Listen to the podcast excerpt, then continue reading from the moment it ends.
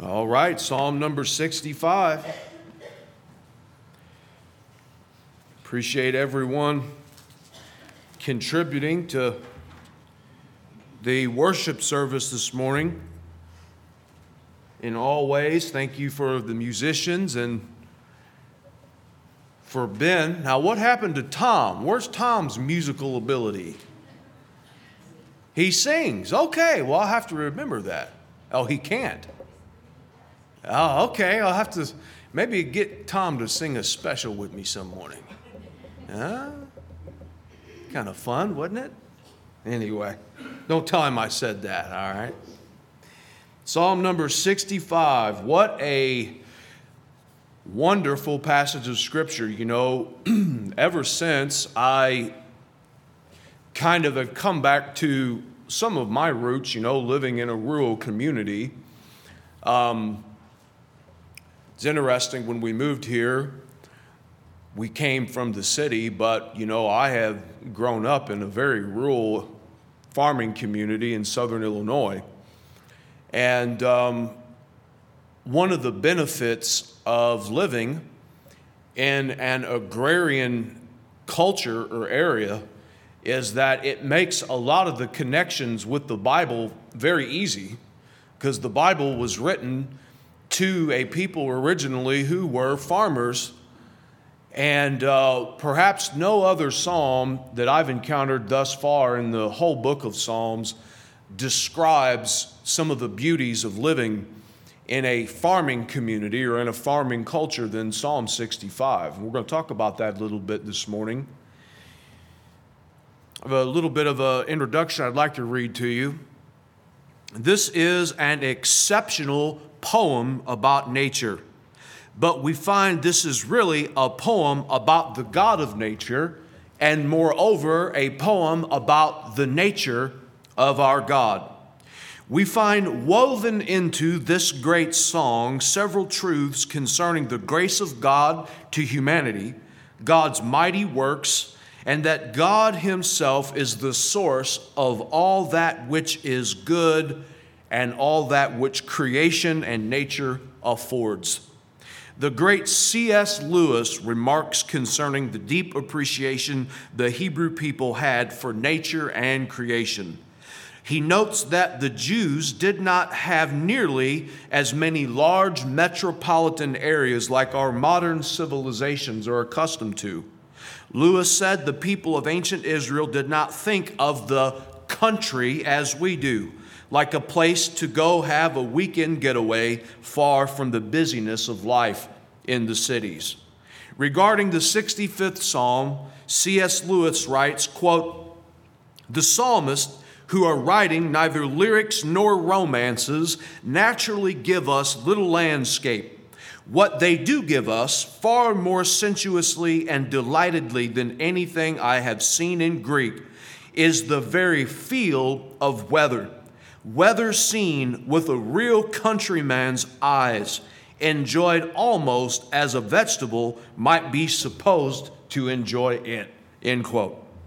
Upon closer inspection, we find the 65th Psalm is also a harvest hymn to be sung when the crops were gathered in. In our modern churches, we also have several harvest hymns. Come, ye thankful people, come. Raise the song of harvest home. All is safely gathered in ere the winter storms begin.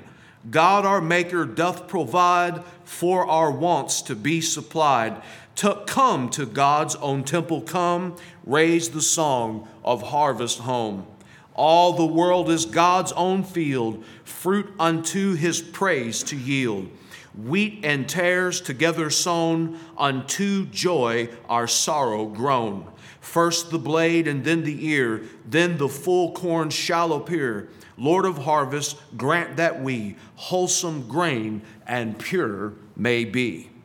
But as good as our harvest hymns may be, they pale in comparison to the grandeur, freshness, and joy that this ancient composition possesses.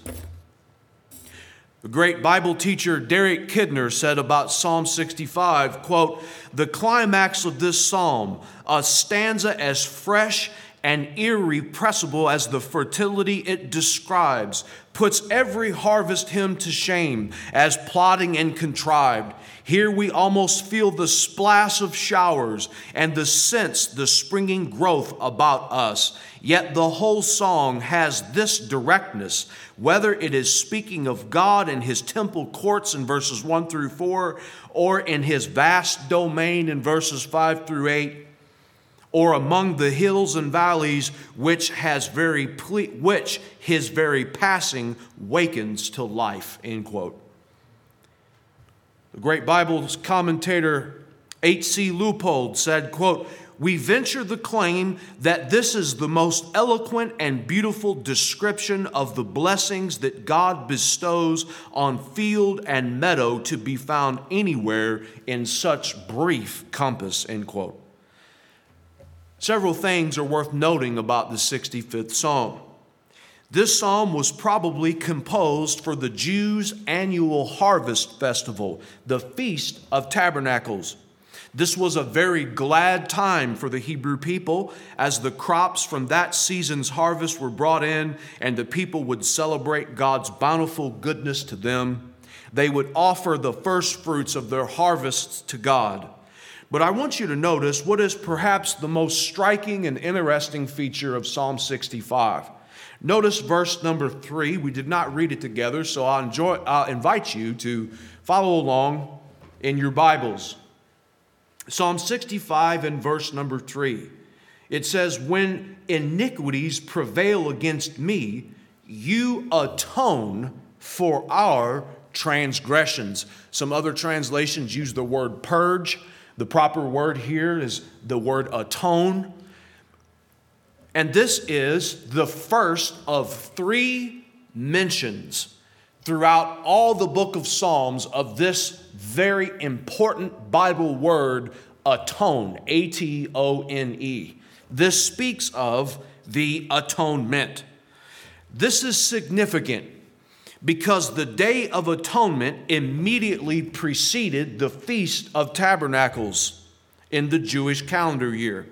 This suggests that the many blessings of nature which God gives to his people are predicated upon the atoning work of God and Jesus Christ. May we come to this 65th Psalm to commune with the God of grace, the God of might, and the God of plenty. Our sermon points this morning are simply taken from the title of the message God of Grace in verses 1 through 4.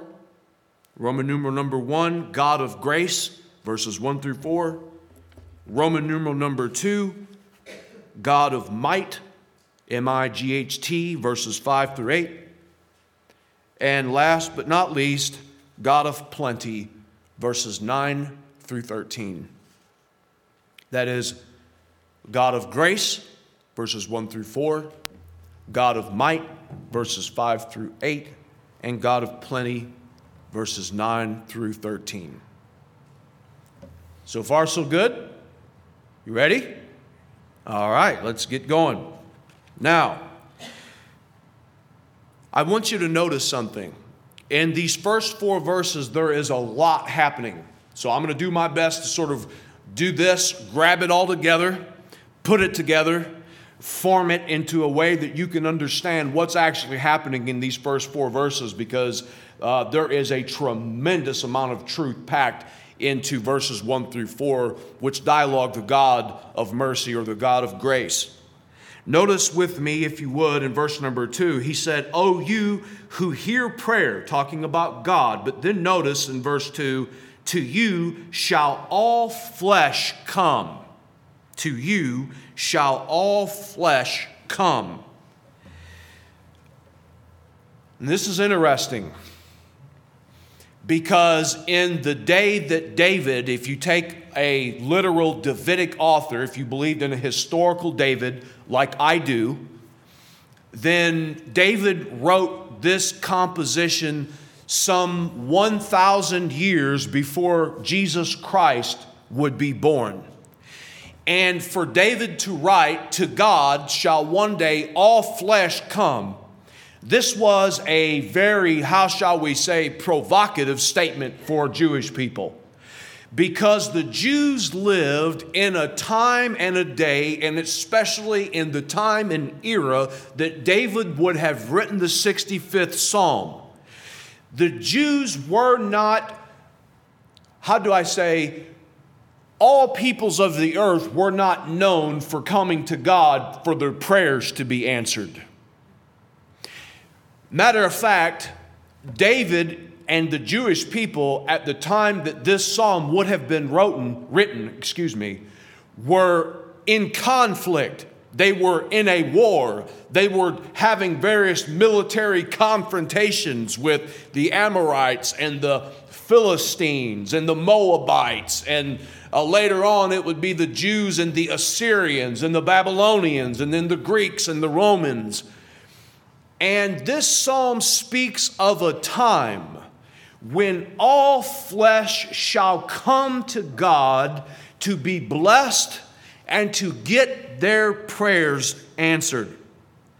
God welcomes all ethnicities, all skin colors, all tribal backgrounds, all languages. It doesn't matter who you are, what color your skin, or what family you come from, or what nation or country. God is inviting all people to come to Him, pray, to worship and praise, to glorify Him for who He is. Now, this is important because in verse 2, you have this concept of all flesh coming to God. But then I also want you to notice with me the fourth verse of Psalm 65. He said, Blessed is the one you choose and bring near to dwell in your courts. We shall be satisfied with the goodness of your house, the holiness of your temple. It's not just that God is calling upon all peoples of all nations to praise Him, but then all peoples of all nations are to receive what's that first word of the fourth verse in your Bibles? blessing. God desires, God longed, even way back 3,000 years ago when the vast majority of planet Earth were running around worshiping idols and doing all sorts of dark and terrible things. Way back then, God longed, God willed, God desired for all flesh to come to him and be blessed. And what does this mean? This speaks to us of the promise and the covenant which God made to the man Abraham. Do you remember when God comes to Abraham in the plains of Shinar and he said, Abraham, get you away from your country and away from your kindred and follow me into a land which you know not. And I will make of you a great nation. And Abraham, I will bless them that bless you, I will curse them that curse you. And Abraham, in you, Abraham, shall all nations of the earth be blessed. And here you have it. God still has this great promise, this great covenant, this great contract that He has made with Abraham. God still has this in His heart and mind. It was roughly 1,000 years from Abraham to David, and God has not forgotten. God has not reneged. God has not changed his mind that in Abraham, that in Israel as a nation, God would one day bless all nations, all peoples.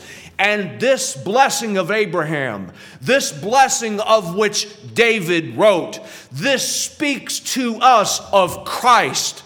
Christ coming to bless all nations with the good blessing and the gift of eternal salvation in and through him.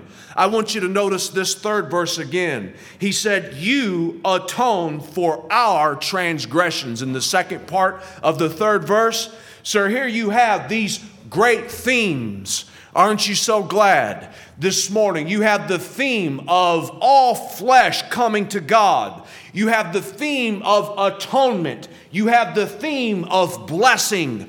And all of these things speak to us of the promises and the covenants which God has made that God will keep no matter what happens. God is faithful to his promises, he is faithful to his word, and God is going to send Messiah one day to die on the cross and to purchase eternal redemption and salvation in and through his blood atonement.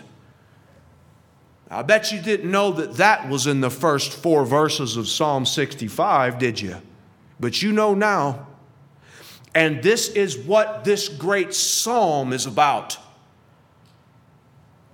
Yes, it's a psalm of harvest blessings.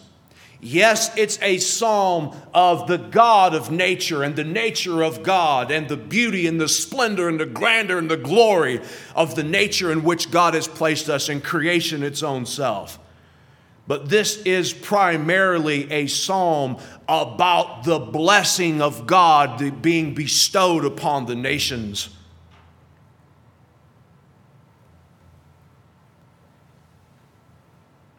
This atonement is always by blood.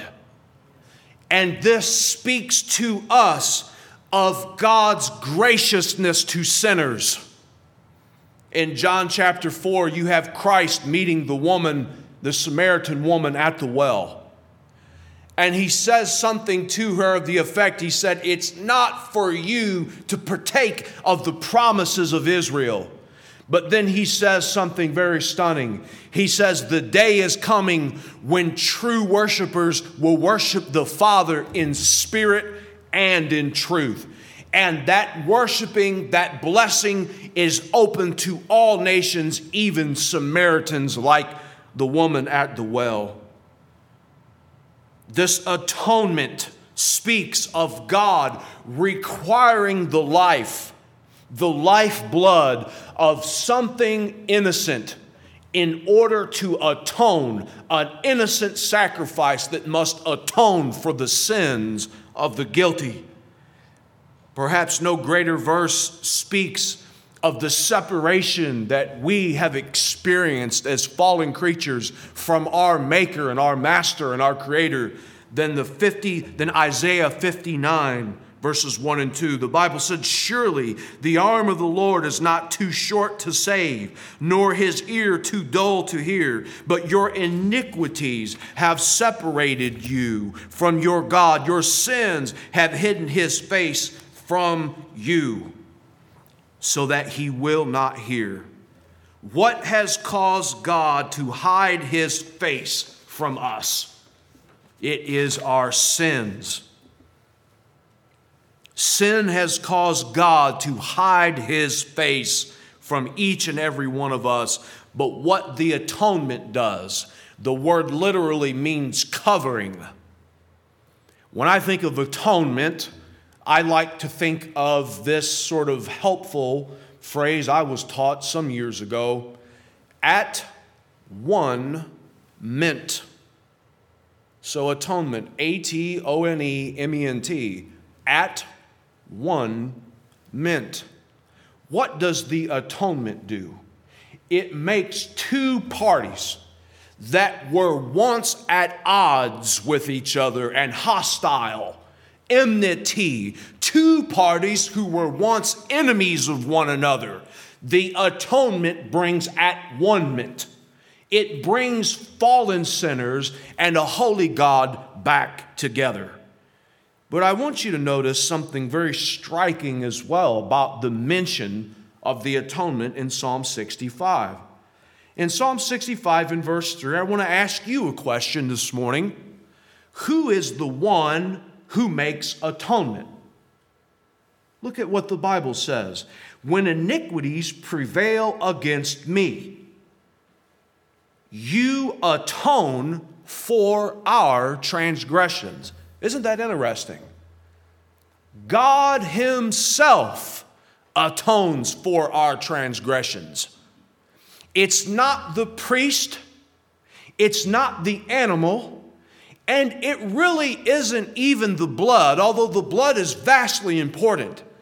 It is God Himself that provides an atonement for a fallen race of human beings. Would you like to see a very powerful passage on God providing for Himself a sacrifice?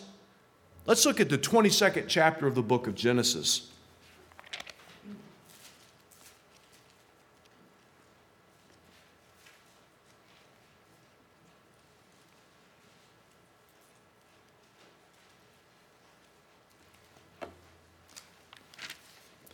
Many of you may be familiar with this great passage of Scripture.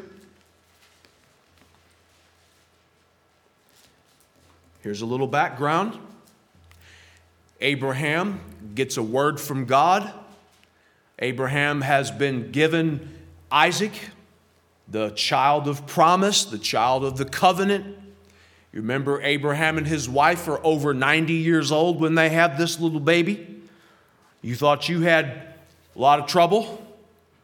All right, can you imagine raising a child 90 years old?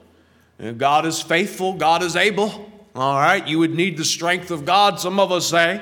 All right, but nevertheless, God gives them a child of His promise. This is a blessing that God has given them, but then God in verse 1 After these things, God tested Abraham and said to him, Abraham, and he said, Here am I. He said, Take your son, your only son Isaac, whom you love, and go to the land of Moriah and offer him there as a burnt offering on one of the mountains of which I shall tell you. So Abraham rose early in the morning, saddled his donkey, and took two of his young men with him, and his son Isaac. And he cut the wood for the burnt offering, and arose and went to the place of which God had told him. On the third day, Abraham lifted up his eyes and saw the place from afar. Then Abraham said to his young men, Stay here with the donkey. I and the boy will go over there and worship and come again to you. And Abraham took the wood of the burnt offering and laid it on Isaac his son. And he took his hand of the fire and of the knife. And so they went both of them together. And Isaac said to his father Abraham, My father. And he said, Here am I, my son. And he said, Behold, the fire and the wood, but where is the lamb for a burnt offering? Abraham said, God will provide for himself the lamb for a burnt offering. So they went both of them together. When they came to the place of which God had told him, Abraham built the altar there and laid the wood in order and bound Isaac his son and laid him on the altar on top of the wood. Then Abraham reached out his hand and took the knife to slaughter his son. But the angel of the Lord called to him from heaven and said, Abraham, Abraham. Then he said, Here am I. He said, Do not lay your hand on the boy or do anything to him, for now I know that you fear God, seeing you have not withheld your son, your only son, from me. And Abraham lifted up his eyes and looked, and behold, behind him was a ram caught in a thicket by his horns. And Abraham went and took the ram and offered it up as a burnt offering instead of his son. So Abraham called the name of that place, The Lord will provide, as it is said to this day, On the mount of the Lord it shall be provided. Now, did you catch what happened in this great piece of scripture? Other than the fact that God told Abraham to offer his son as a burnt offering, which is very controversial. We don't have time to go into all that that means, but I want you to notice the words in this great passage. He says in verse 8, God will provide for himself the lamb for a burnt offering, my son. But what's the problem with this passage? Well, later on, when Abraham goes to actually make the offering in verse 13, and Abraham lifted up his eyes and looked, and behold, behind him was a ram. Now, the last time I checked, a lamb and a ram are two completely different creatures. Abraham specifically says that God will provide for himself a lamb. But on that day, Abraham offers a ram. Now, what does this mean? They were still waiting for the lamb that God was going to offer one day. And this geographical location, Mount Moriah, is going to become the same exact geographical, topographical location as Mount Golgotha or Calvary, where one day God would, in fact, provide for himself a lamb, a spotless, perfect, flawless, faultless lamb. It wasn't a lamb that Abraham seen caught by the horns of his head in the thicket. Did you know that the Bible went out of its way to describe and make sure that you understand that this beast, that this animal that was offered had horns? Lambs don't have horns, male or female. I guess some of the male ones do, but it does say a ram. And the reason why it says a ram is because that ram was not going to fully and finally make an offering for the sins of a sin cursed world, but that one day Jesus Christ, the Lamb of God, would come and on the same mountain that Isaac offers his son, his only son, Christ Jesus the Lord would offer himself as an eternal sacrifice to take away the sins of the world. Now, this is important because it is God Himself who makes atonement for sins. I want you to notice something with me as well. In verse number four of Psalm 65, notice immediately after the statement that David makes about God atoning for our transgressions, Immediately now you have in verse 4, now you have blessing. And if I know anything about this blessed, even though it looks like it's a past tense singular verb, in our modern English language, it's actually plural. And it's blessednesses. It means many. And from verse 4 all the way to the end of this great psalm, because of the atonement for our transgressions, which God Himself provides. He said, You atone for our transgressions. And then in verse number four, he said, Blessed is the one who you choose and bring near.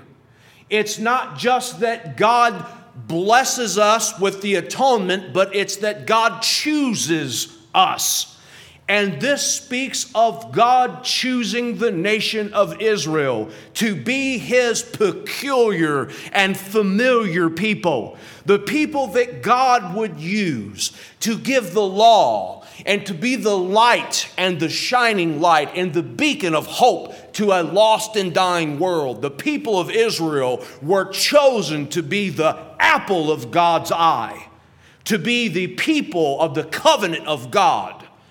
And this is where the promises that God made to Moses come in. This is where the covenant that God made to Moses, he said, You will be my people, and I will be your God, and I will bless you. This not only speaks to us of the pro- promise that God made to Abraham, but it speaks to us also of the promise that God made to Moses. And the promise that God made to Moses was a promise that focused more on the people of God. These people were his treasured possession. Out of all the peoples of the earth, God chose Israel not because they were many and mighty in number, but God chose Israel because he loved them.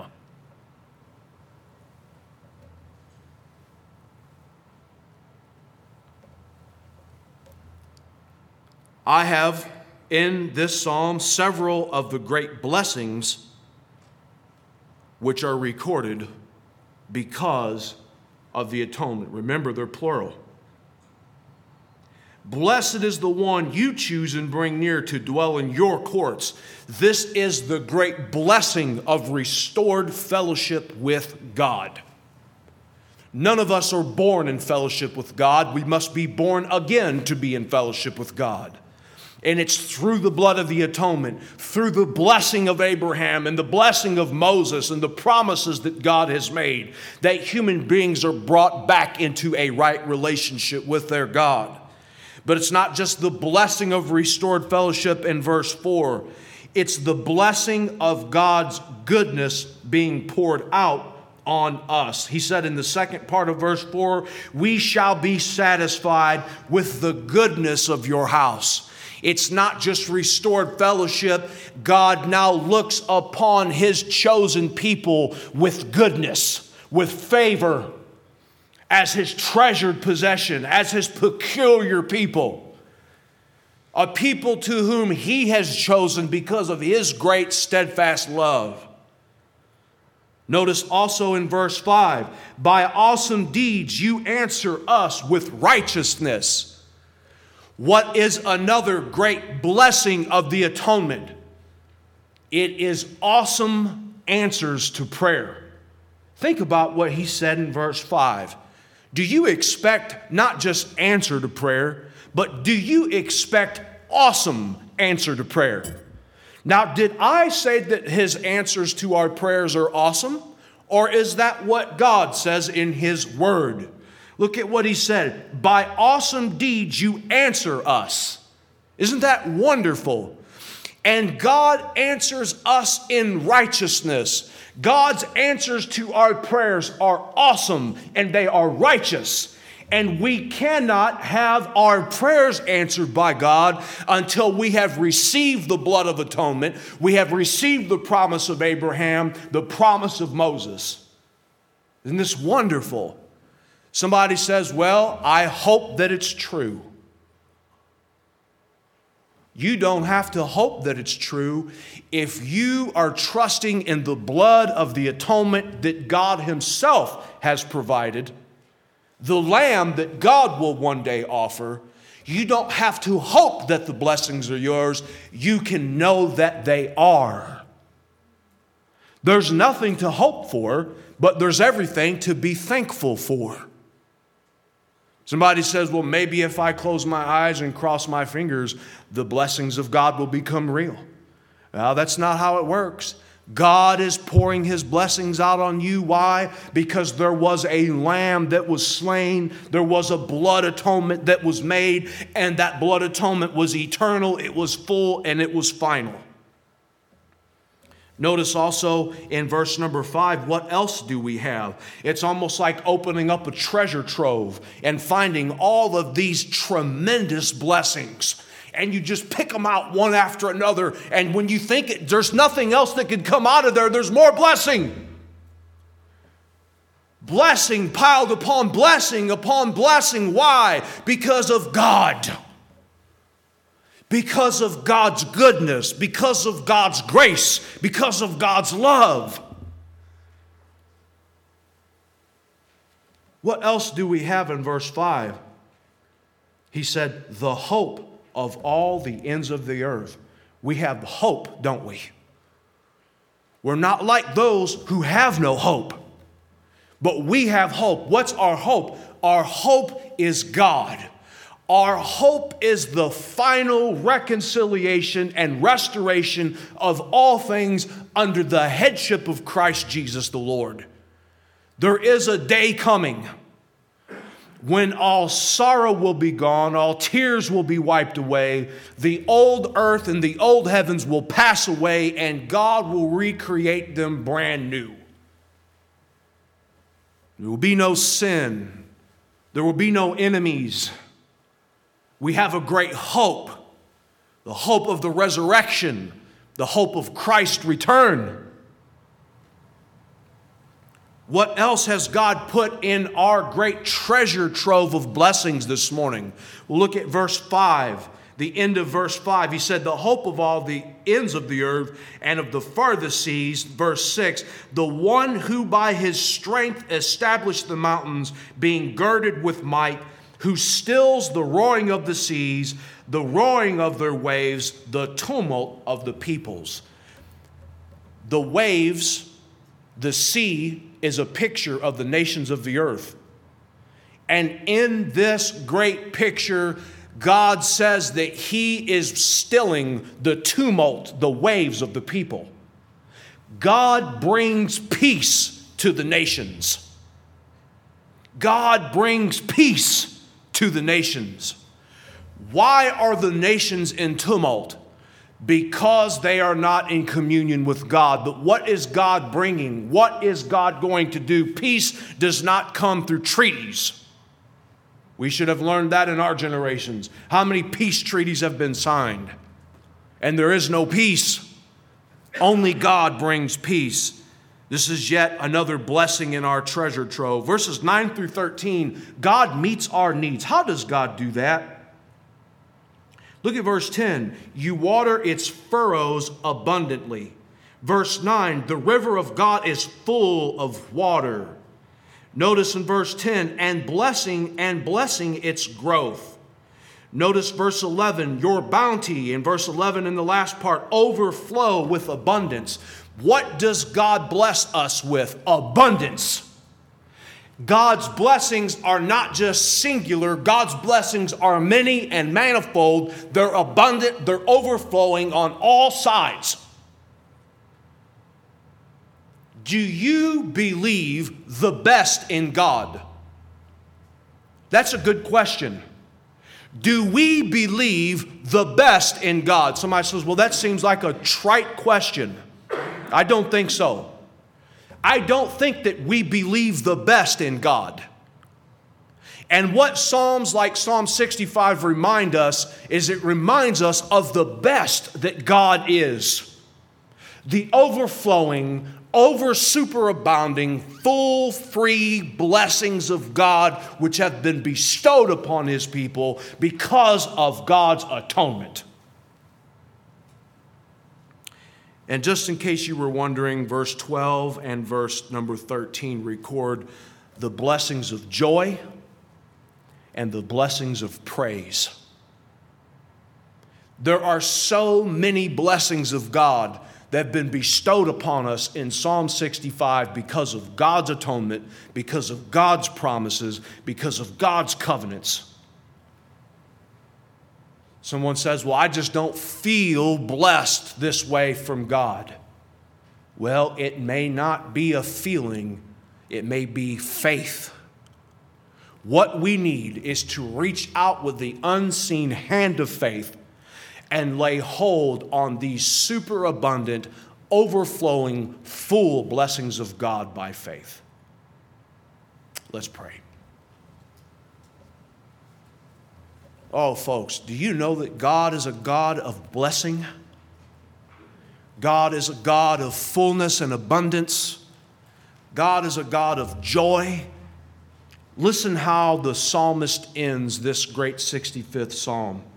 They shout and sing together for joy. The very last verse, the very last word that God gives us in Psalm 65 is the word joy. Why? Because God desires to be our joy. May we joy in God. May we rejoice in Him. May we read the 65th Psalm with believing hearts receiving the many blessings that have been bestowed upon us.